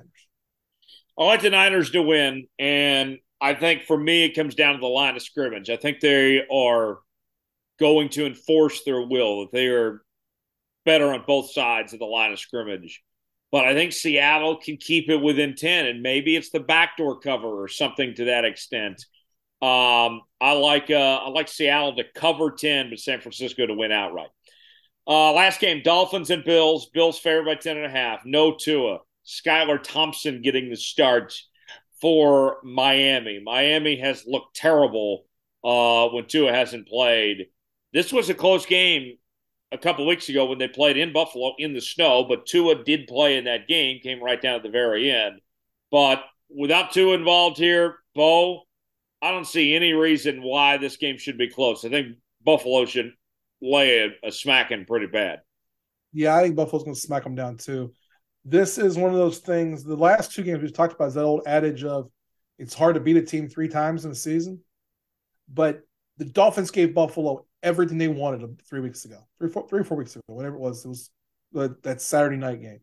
Um, but again, Tua played in that game, and Tua played fantastic in that game. Yes. The Bills are also riding the high of everything that's happened with Damar, and you know he's home and everything else. I don't think anyone's going in there and going to keep it with Buffalo this week. So I'm taking Buffalo. Okay. There you have it. That's our uh, picks against the spread for this week, and that transitions us into continuing to talk about the playoffs. Well, first off, uh, since the last time we talked, we didn't know what the NFL was going to do with after the Damar Hamlin situation, um, what they were going to do with the playoff format, and ultimately, what this comes down to is if we see a Buffalo Kansas City AFC Championship game would be played at a neutral site Sounds like Las Vegas is the odds on favorite to host it at this point. Um, you know, there was going to be a situation where if the Ravens had won last week, it would have been a coin toss to decide that game. Um, obviously, they didn't push back any games or anything. Win percentage did involve, play a factor. Ultimately, how do you feel about the way the NFL went about things? What the decisions they made? I mean, they did the best they could given the situation. I think that when you look at it and you say, well, you, you want to be fair, you want to be equitable, you don't want to try to put things off. The team that probably got bruised the hardest in this is Buffalo because had Buffalo beaten the Bengals that game, they'd be the number one seed. But if you were watching that game close enough, you knew that Buffalo wasn't going to beat the Bengals that night. Um, so I look at it as pretty fair, pretty equitable, and now they can move on, play the games in the uh, playoffs and keep it moving. That's the best you can do and best you can even hope for, really. It's just some kind of equity in the whole thing.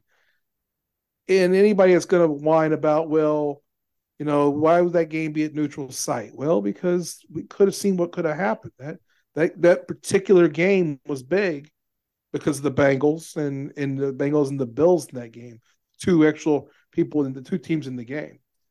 So I don't really see where a whole lot of the bitching and whining comes from on it. I think for the most part, there's been a lot less of that. Yeah. So just, I mean, keep it moving, and you know, we don't have to change you know the playoff schedule, and we don't have to change. The only real bitching I heard was the Bengals didn't like the idea of the coin flip. They took care of that on their own. Right. So yeah, that's kind of where I'm at with that. Now, let's say you know, uh, you know, Mark Davis has made it very known they would love to have the AFC Championship game there because that's about the only way they're ever going to host an AFC Championship game. Um, with, with that said, let's say that it all goes well. You know, you have a 50 50 crowd between Buffalo and Kansas City fans, and we get a great game and everything. Could that potentially be the future, you think, of neutral site conference title games? Is that something the league no. could go to? No, I don't think so. I think this is a, I think this is a blip on the screen, and then, and I, and I think in the end it's not even going to happen. So, I don't think it's where I don't think it's going to be something we have to even discuss or worry about in a couple weeks, and I don't think it's something that the NFL should consider doing. Yeah, the home team should still have home field advantage. I agree. With that said, transitioning us to the playoff side of uh, the AFC, you don't think we're getting that the, the uh, Bills and Chiefs in the AFC title game I don't. How do you have this playing out then? In a very surprising way. Um, I think the Chargers are going to beat the Jags. I think the Chargers are going to beat the Chiefs in the second round. Ooh. I, have I've been down on the Chiefs for a little while. I've said that they haven't really played the complete game. And, and, and I looked at it and I said, "Look, didn't they, didn't they play the complete game last week against Vegas?" Let, let, let me finish, my man. I just said it. I'm going to say, other than last week, it's the Raiders. okay. They hadn't covered a spread in two months. And I know people will say, well, the betting spread doesn't matter. But what it is, it's, a, it's about an expectation. And I think that the expectation of who the Chiefs are is more so than who they actually are. Yeah. And they haven't played a really signature game. Their best win, they beat the hell out of the 49ers earlier in the year. That's their best game, and they haven't played that good in, in 10 weeks. Yeah. I, I think that they're I, I think it's a close game week two, and I, I think the Chiefs absolutely will be the favorite. But I, I could see this Charger team that lost both games to the Chiefs by six points total, three in each game, are healthier now than they have been in both those games. They'll have a chip on their shoulder, and they've been a good matchup both times. It isn't like they were blown out in both games. So I I think there's something there. And I do think the Chargers are going to be the team that beats the Chiefs. Now, if the Jags upset the Chargers, or like they're really an upset, it's kind of even. But if the Jags win, I think that helps the Chiefs because the Chiefs will roll the Jags. I don't think that's a good matchup for the Jags at all. I also think that the team that's been left out of all these conversations has been the Bengals. The Bengals have the best offense of all of them. They have the all three, these three teams, Buffalo, Cincinnati, and the Chiefs. They all have the great quarterbacks. You can argue any of them for MVP. I mean, Mahomes is going to win the MVP, but you could argue any of those three for MVP. I like what I see with Buffalo, but what I like better is that when you look at those three teams, only one team played well against the others. The Bengals have beaten the Chiefs at every chance they had. And if you watch that game before the injury, I know it's hard in only the first quarter. Buffalo was getting it handed to them. That game was 7 3. It was about to be 14 3. I think Buffalo is going to lose that game. And I think that Cincy, you know, the thing I think Cincy feels like they're not is everyone's saying, well, you gotta you gotta go to Buffalo or you gotta go to Kansas City. And like Joe Mixon just said a couple weeks ago, hey, it ain't about where we gotta go. It's about that they have to play us. Right. And they're a team that's already experienced to going to the Super Bowl. They've they've their their defense is getting better. I love the defensive tackle up front It's helping them in the run game. I'm picking the Bengals to win the AFC. I'm taking the Bengals and the Eagles. Uh, we didn't get we even got to the AFC yet, but I got the Bengals coming out of the AFC, and I think it's going to. I think the, the the game is going to be that Buffalo Bengals game. That's going to be the the the other one, the game that you go. It's going to be an emotional game too. I'm sure it's going to be an emotional game, and it's going to be who plays the best. I think Burrow makes less mistakes than Allen, and that's what's the difference in that game. Here, here's what I wonder, Bo. Um, the Bengals, what they did last year was so impressive. Um, beating a really good Tennessee team last year on the road. Uh, I know they've fallen off since, but that was a big time win for them. Last time that was, yeah. Yeah. Beating Kansas City on the road, AFC championship game. Big deal. This year they win their division title, had some huge wins. Joe Burrow has looked like one of the best quarterbacks in the league. Ja'Marr Chase, one of the best receivers. You know, Zac Taylor's gaining respect. You know, all the all these different things. Why are they still treated like the redheaded stepchilds of the AFC? I mean, they they belong right up there with Buffalo and Kansas City. Uh, I mean, they're defending champs, but no, well, no I think a respect. lot of it. I think it has to do with, the, with who the Bengals have been for the better part of three decades. Yeah. And I think people are looking at it going, well, are they really that good? Are they not? And, and, let's be frank, for the first four games, the Bengals didn't look great. They were what two and two in those first four, and they really got it handed to them a couple times. And I just look at it and go, well, they've gotten better throughout the season. Early in the season, also they had Burrow coming off of an appendectomy, and he was talking about how he didn't have any strength. So, you know, that was harder. I think they are getting disrespected in a way. Uh, they should be talked about as much as Buffalo and Kansas City, especially since they've beaten Kansas City three times in a row. Right. They have zero fear of Kansas City or Buffalo. And I think that's important. I think it comes down to it that, you know, it's locally here. I mean, we're, I mean, I'm near Kansas City. Everyone thinks the Chiefs are going to steamroll everybody. And I'm looking at it going, I don't know. They're really good. Don't get me wrong. And when they're playing their best game, they're going to be extremely hard to beat. But they're also susceptible. And they're susceptible because I got to think too much of the backyard bullshit. This little like the ring around the posy thing. Boy, if you'd have called that shit against me, first off, you wouldn't have got anything. They didn't. they had a penalty on the play. But secondly, I'd have made sure you don't do any of this shit again. They they gotta quit focusing on what looks cool and all these little things and worry about setting up a team that's gonna be ready to play. Yeah. A really good team in Buffalo, a really good team in Cincinnati, a, a really good Chargers team. Yeah. Um let's uh let's transition over talk to the NFC now. Um Philadelphia, you and I have liked all year long, but I see a San Francisco team that's playing really good. Um, as much as I don't trust Dallas in the postseason, I can't deny they're a pretty good football team. Um, Minnesota, I'm not, I'm, I'm selling, I'm not buying, but they've had their moments and they win in miraculous ways. Of those teams, who, who's the best challenger to Philadelphia, you think? I think it's the 49ers. I think it's the 49ers, and they're going, they're on an eight game win streak. The fact that they can run the ball and play outstanding defense, it changes who you are when you're playing against them. The reason that I like the Eagles more is that they can do both and have the benefit of the big play in the passing game. So that's what I think the Eagles are the most complete team. Yeah. But the 49ers have been gotten better and better and better. It's going to come down to the 49ers is what are they going to do in a situation in a late fourth quarter in a tie game or down 3 and you got to start trying to get up get up the field. and they're not built that way. They're not built for a two minute offense, that kind of thing. That's what worries me. I think that's what could happen against the Eagles. And as for Dallas, if Dallas is on the same page offensively and defensively as a team, they're dangerous. Yeah. They're good. I mean, they're really good. The defense is great.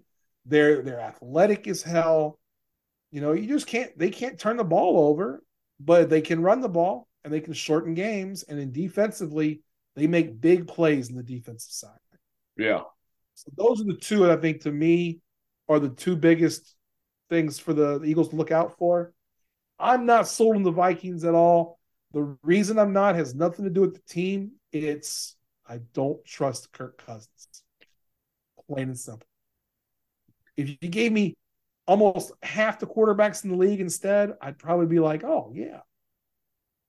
Yeah. I just he, he makes mistakes when he shouldn't. And there's some great pieces around him. But I don't know. I to me, I that's what I'm curious about in the Vikings. Yeah. Yeah, I I, I get that uh, completely, Bo. Uh, so with that said, um, let me ask you this, Bo. Um, of how this playing out, you told me that you have your Super Bowl as uh, the Eagles taking on the Bengals. Um, in that hypothetical matchup here, which team? I know it's still early, still a few weeks ago. Obviously, yeah. go through the postseason.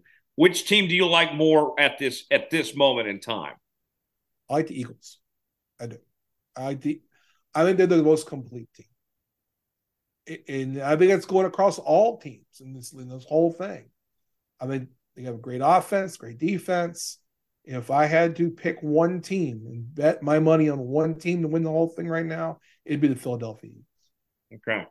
Uh, a couple more NFL notes uh, here. Uh, coaching changes uh, going on. Black Monday, of course, occurred uh, with some of these firings uh, that went on across the league.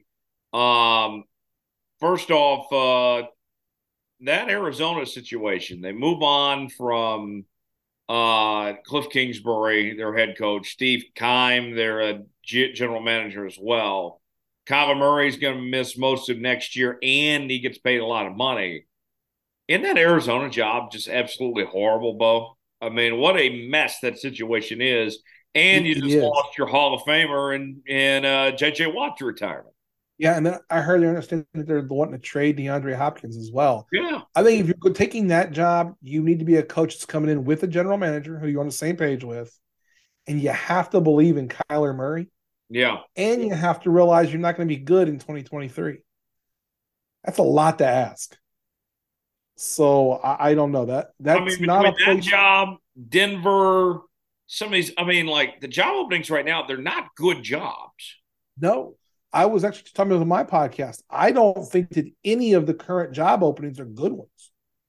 I don't think that a lot of these coaches will want these these gigs. I mean, like I still think I we'll see something else open, but yeah. I like the core of Carolina's young roster. They got some good players like you know, DJ Moore and company. Um, but their ownership hasn't been stable. They haven't made good decisions. It's one of those deals where I like the foundation there, but you still got to find a quarterback and you don't have good ownership. Uh, you know, Indianapolis is a bad job. You know, some of these others, um, they're just kind of a mess right now. I mean, I, I look at Sean Payton, who is probably the top prize right now of all the head coaches if I'm Sean Payton, why would I want to take a head coaching job right now? Go go cash that TV money for another year and reevaluate again next year. Yeah, I don't know why Sean Payton would take any of these five jobs. Uh, if he likes Kyler Murray and he can bring in his own general manager, then the Arizona job makes sense. The Denver job seems to me like you've got the most there, but you don't have draft capital to improve your roster. So you better really like Russell Wilson. I don't know about that. Houston's a disaster. That's a terrible roster. It's terrible management, the whole thing. And then Indy, we got bad ownership. You've got a roster that's getting older and just not as good as they were even two years ago, and no quarterback. I look at this, I just can't think of a good spot. If I'm if I'm Sean Payton, and that's the the biggest name out there, I, I don't disagree with you on the Carolina thing. That might be the best spot, but I'm not sure that it's a good spot. I don't think any of these are necessarily good spots. Right. Yeah. Um, well, and then Jim Harbaugh, you know, we heard the report a couple days ago that he would take any NFL offer that's given to him. And then Yeah. shortly thereafter, it came out that um, he's being investigated by the NCAA in Michigan for uh, recruiting violations during the pandemic and, you know, how he handled things there. And that he could himself be suspended uh, a decent amount. And this could be his way to kind of get out of there even with even with that said, if I'm Harbaugh, I mean, what's the NCAA really going to do in this day and age that much anymore? And Michigan comes Yeah. back. I, I know that they we, we talked about this last week that I think he's topped out. I don't think he can do any better than what he did of getting the semifinal.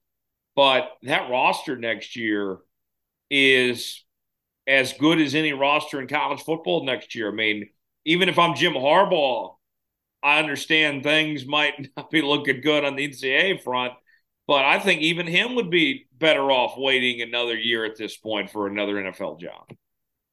Yeah, I don't know what he's looking for. Um, yeah, I don't think any of these jobs are appealing.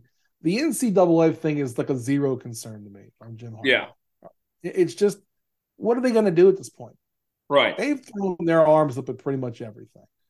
And what are you going to do? You're going to get mad because he made a couple extra Zoom calls or whatever it might have been during COVID. You know, like get over it. Right. The, NCAA's been investigating Kansas basketball for six years. Right. You know, that's nothing's imminent. What are you going to do? You're going to scare me? I mean, you're not staying in a coaching job more than five or six years anyway. So why am I worried about that if I'm Jim Harbaugh? Right. It's about finding the right spot if you're him. And I, I don't know that any of these are right. I, I don't know. It, it, I don't think that the NCAA thing is an excuse for him to go. But I do think that, I mean, if he wants to go back to the league, he certainly is deserving the opportunity. And and I, I think it's more apt that he would have, um, he would look at it as a chance to improve improve himself in a situation, and that maybe he has done everything he can at Michigan. I mean, Yeah. he didn't win a national title this year and last year after making the playoffs twice in a row, and even getting out of the semis. Then what's you know what's he gonna do? What's next? I I, I don't know. I the Jim Harbaugh thing is is curious to me. I do think he'll end up getting a job if he wants one. It's a matter of if he wants the right one or not. Right. Right. I Um, think these these teams are going to find it hard to get the right guy. Yeah.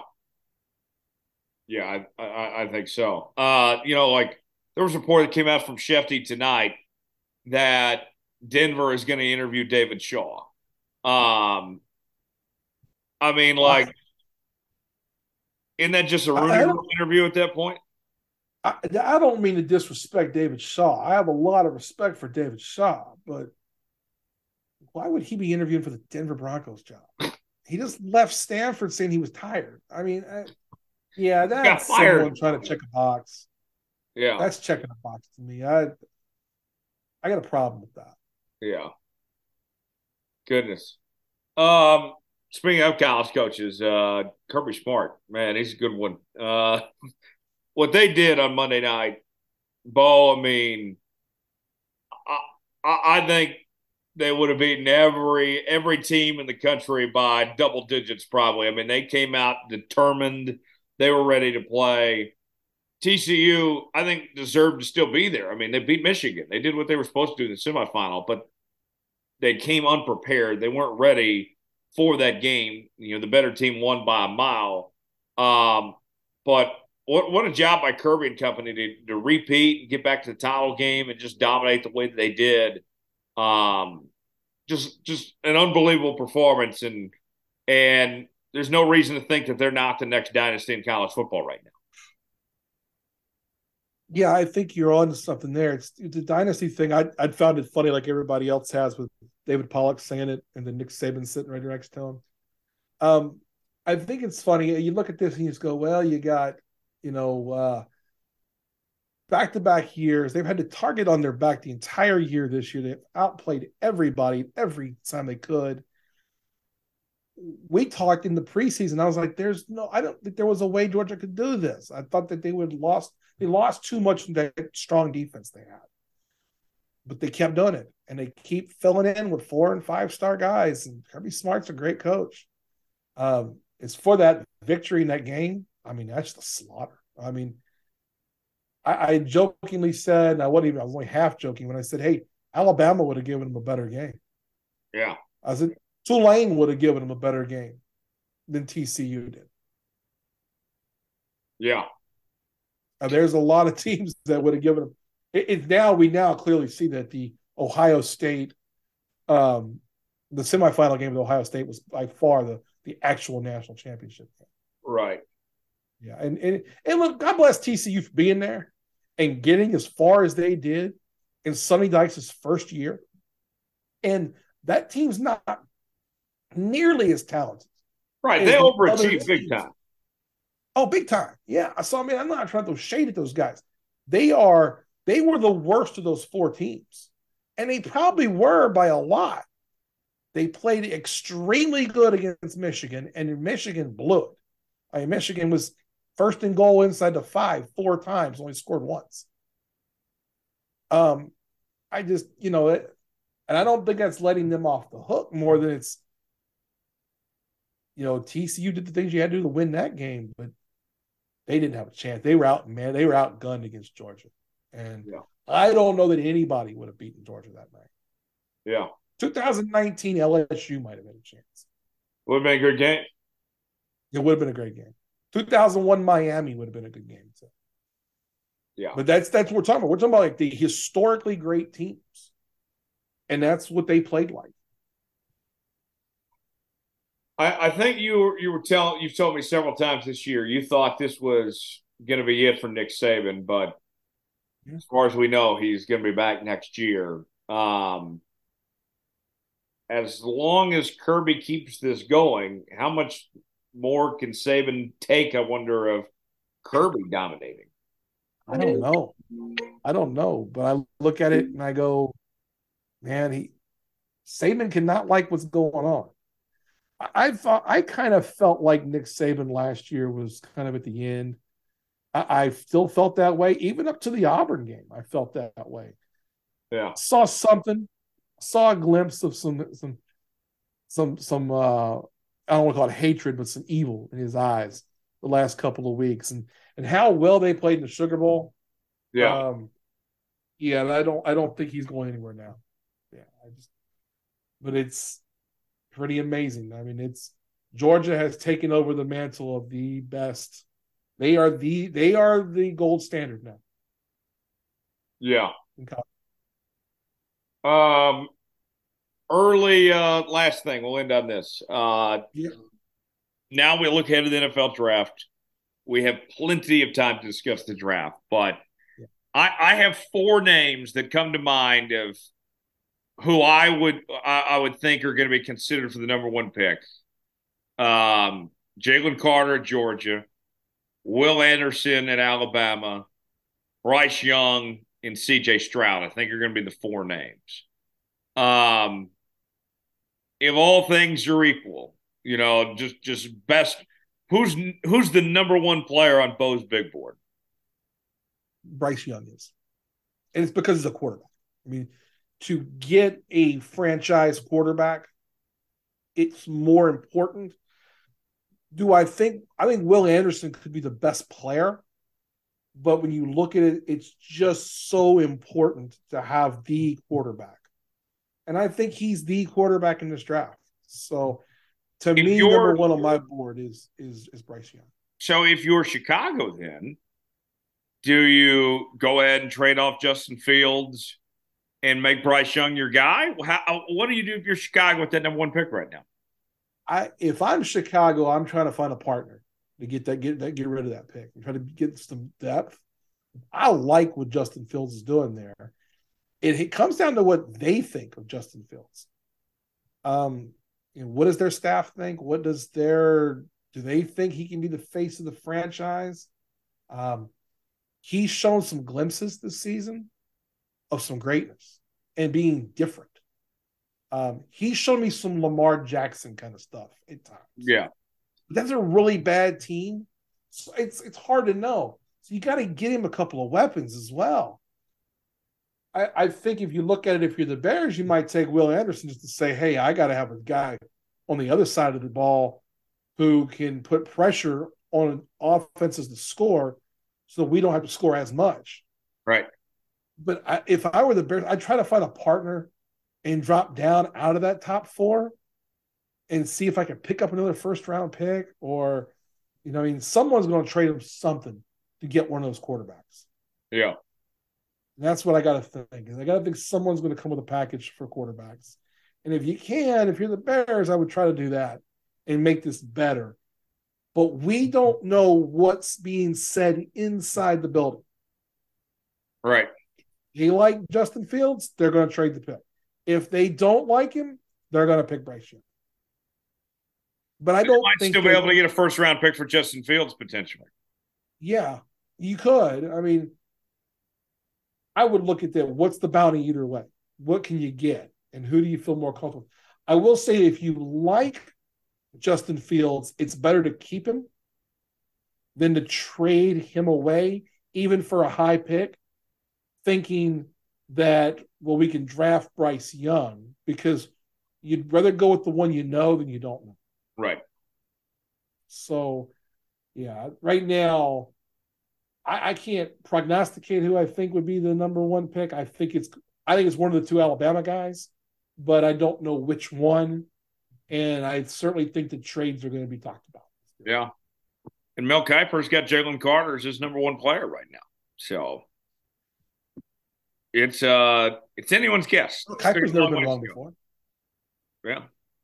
Yeah, for sure. Well, So, Kiper liked Trevor Lawrence over Joe Burrow. yeah. Um and uh Mel Kiper uh right now has Will Levis as his number one QB, which that is Yeah, I, I I think Will Levis is a good QB. I think he could be a starter in the NFL. I don't think he's better think than. Stroud even or or Bryce Young. Yeah, he, he could be, but you got to get him with the right coach. He cannot play his first year. But the offense he played at Kentucky wasn't very um wasn't very intricate. See, he's gonna have to learn a lot. Yeah. Yeah. So I I like both I like both Stroud and Young. I think they're both franchise guys. And I, I see a lot of Jalen Hurts in both of them. Yeah. Bo, uh, we got to go real quick. What's uh, what's on the podcast this week? Uh, we are talking. Uncle Rico and I just did a. We just just recorded. Uh, we did a playoff preview. We talked about. Um, we hadn't been out for two weeks now, so getting back in. Lots of playoff preview stuff. Point five will come out on Saturday, and Ellen and I are going to go go around to all sports and see what's going on. Well, I'm sure we'll get a little college basketball in there, and maybe even a little bit of the NBA. Lots going on in the last couple of weeks since we've been out. So Very nice. Uh, he's Coach Bo. Check him out. Coach Bo knows podcasts each out each and every week. Bo, appreciate the time as always. We'll talk to you next week. thank you, Tyler. Take care, buddy. Final segment before we go. It is time for our Tom Foolery story of the week. Thomas Bridges is standing by with something ridiculous happening in the world. Tom, where shall we go to this time? Jones, we're going back home. Well, I'm home right now. You're not. so, uh, but we're going back to your hometown, and we're not talking about Coweta. We're talking about T Town, baby. The Big T, Tulsa, Oklahoma. With the Golden Driller. the golden driller baby um and instead we're going instead of the golden driller we're going with the i don't know the the golden porch pirate here jones porch pirating has been pretty big ever since amazon has become popular you know we're almost i'd say one house on every street has an amazon package it feels like maybe even more well, Jones, we've seen the influx of porch pirates where they just pull up your, you know, pull up on the street, run up, grab your por- you know, your package off your porch, and then get back in the car and leave. Um, you know, and I've seen people on the Ring app put dog poop into boxes and have the porch pirates end up stealing that. I'm sure they get pissed off, but you know, you got to get some sort of a karma. Well, Jones, this guy finally had his day. Um, TPD, Tulsa Police Department, man arrested after being recognized wearing underwear as a mask in porch pirate cases. Fox 23, your friend Shay Rozzi and Sarah Wade. news that matters. Exactly. and we're covering news that matters right here on uh, Tomfoolery, Tulsa, Oklahoma. The Tulsa Police Department has arrested an alleged porch pirate with an with an unusual and questionably effective mask, according to TPD social media post. TPD said they were made aware of a porch pirate case in West Tulsa on January 6th. According to TPD, they were provided with surveillance images of the suspect and the flock safety security system that helped find the suspect's vehicle. TPD said an officer recognized the suspect from a previous porch pirate case where the suspect was wearing women's underwear as a mask. According to TPD, they went to the suspect's home west of downtown Tulsa, knocked on the door, and saw the suspect, Spencer Googler, inside. TPD said Googler remained inside the home and would not talk to the officers. According to TPD, a search warrant for the home was obtained and signed. After that warrant was signed, Googler exited the home. TPD said Googler was arrested and booked for five counts of larceny, case KCSP, knowingly concealing stolen property, and grand larceny. Jones, if you're going to steal stuff from people's front porch, most people nowadays, at least even in like a residential home, I live in a townhouse that's a part of apartment complex, and I have a ring camera. Um, most residential homes now have a ring camera. That means you're going to be on camera getting up close anywhere near the front door. Um, and if you're going to steal a package, for one, you think you would park far away um, and be in a unidentified car if you, you know, can think about maybe not parking right in front of the house. And then you would imagine you would put on some sort of mask or shield your face. This guy thought it was a good idea to put on women's panties or underwear to shield his face and then continue doing it. It wasn't a one time deal. Um, listen, women's panties nowadays, Jones, don't get me wrong. This sounds terrible to me. It's not like the 80s where it's all granny panties. Like women's panties now, you're probably going to be, if you're going to wear women's panties nowadays to rob a house or be a porch pirate, the women's panties that you're probably putting on now is probably a thong, very revealing. right? Yeah. You know, you need some boxer briefs to put over your face. You know, uh, uh, Like, men's you're under- not getting away with any crime wearing any panties on your face. They're going to know who you are. exactly. I mean, uh, you know, you, you see any lingerie pics now doesn't leave much to the imagination. I would assume that would be the same. Um, you know, either if they're under, you know, over the girl's ass or over the porch pirate's face. Um, doesn't really leave much to the imagination, and obviously this man got caught for it. So I don't know if he was a weirdo panty sniffer, um, and and you know maybe that was a kink deal for him, or you know if you really wanted to hide, you just wear boxer briefs over your face, and uh, you know put the elastic band over your nose, and uh, you know if you wanted comfort, maybe you'd rock a, a, pair of silk boxer briefs. Um, but this man doubled down on it and went full on Playboy bunny on his face to steal your steal your uh, your iPhone cord off your front porch in a box. All the way in Tulsa, Jones. What say you? Man. Um, you know, they say sometimes that uh, when you're doing uh, you know hardcore crime that you know some people are made for it and some people aren't. I mean, a, a, panties wearing, uh, you know, thief here. I mean, that's that just ain't gonna work.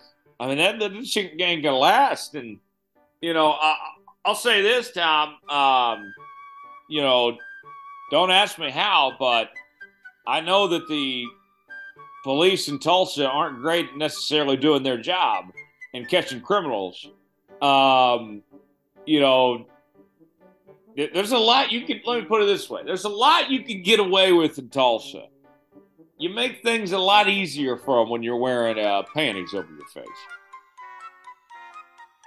I mean, yeah, you're not the you're not the typical Joe.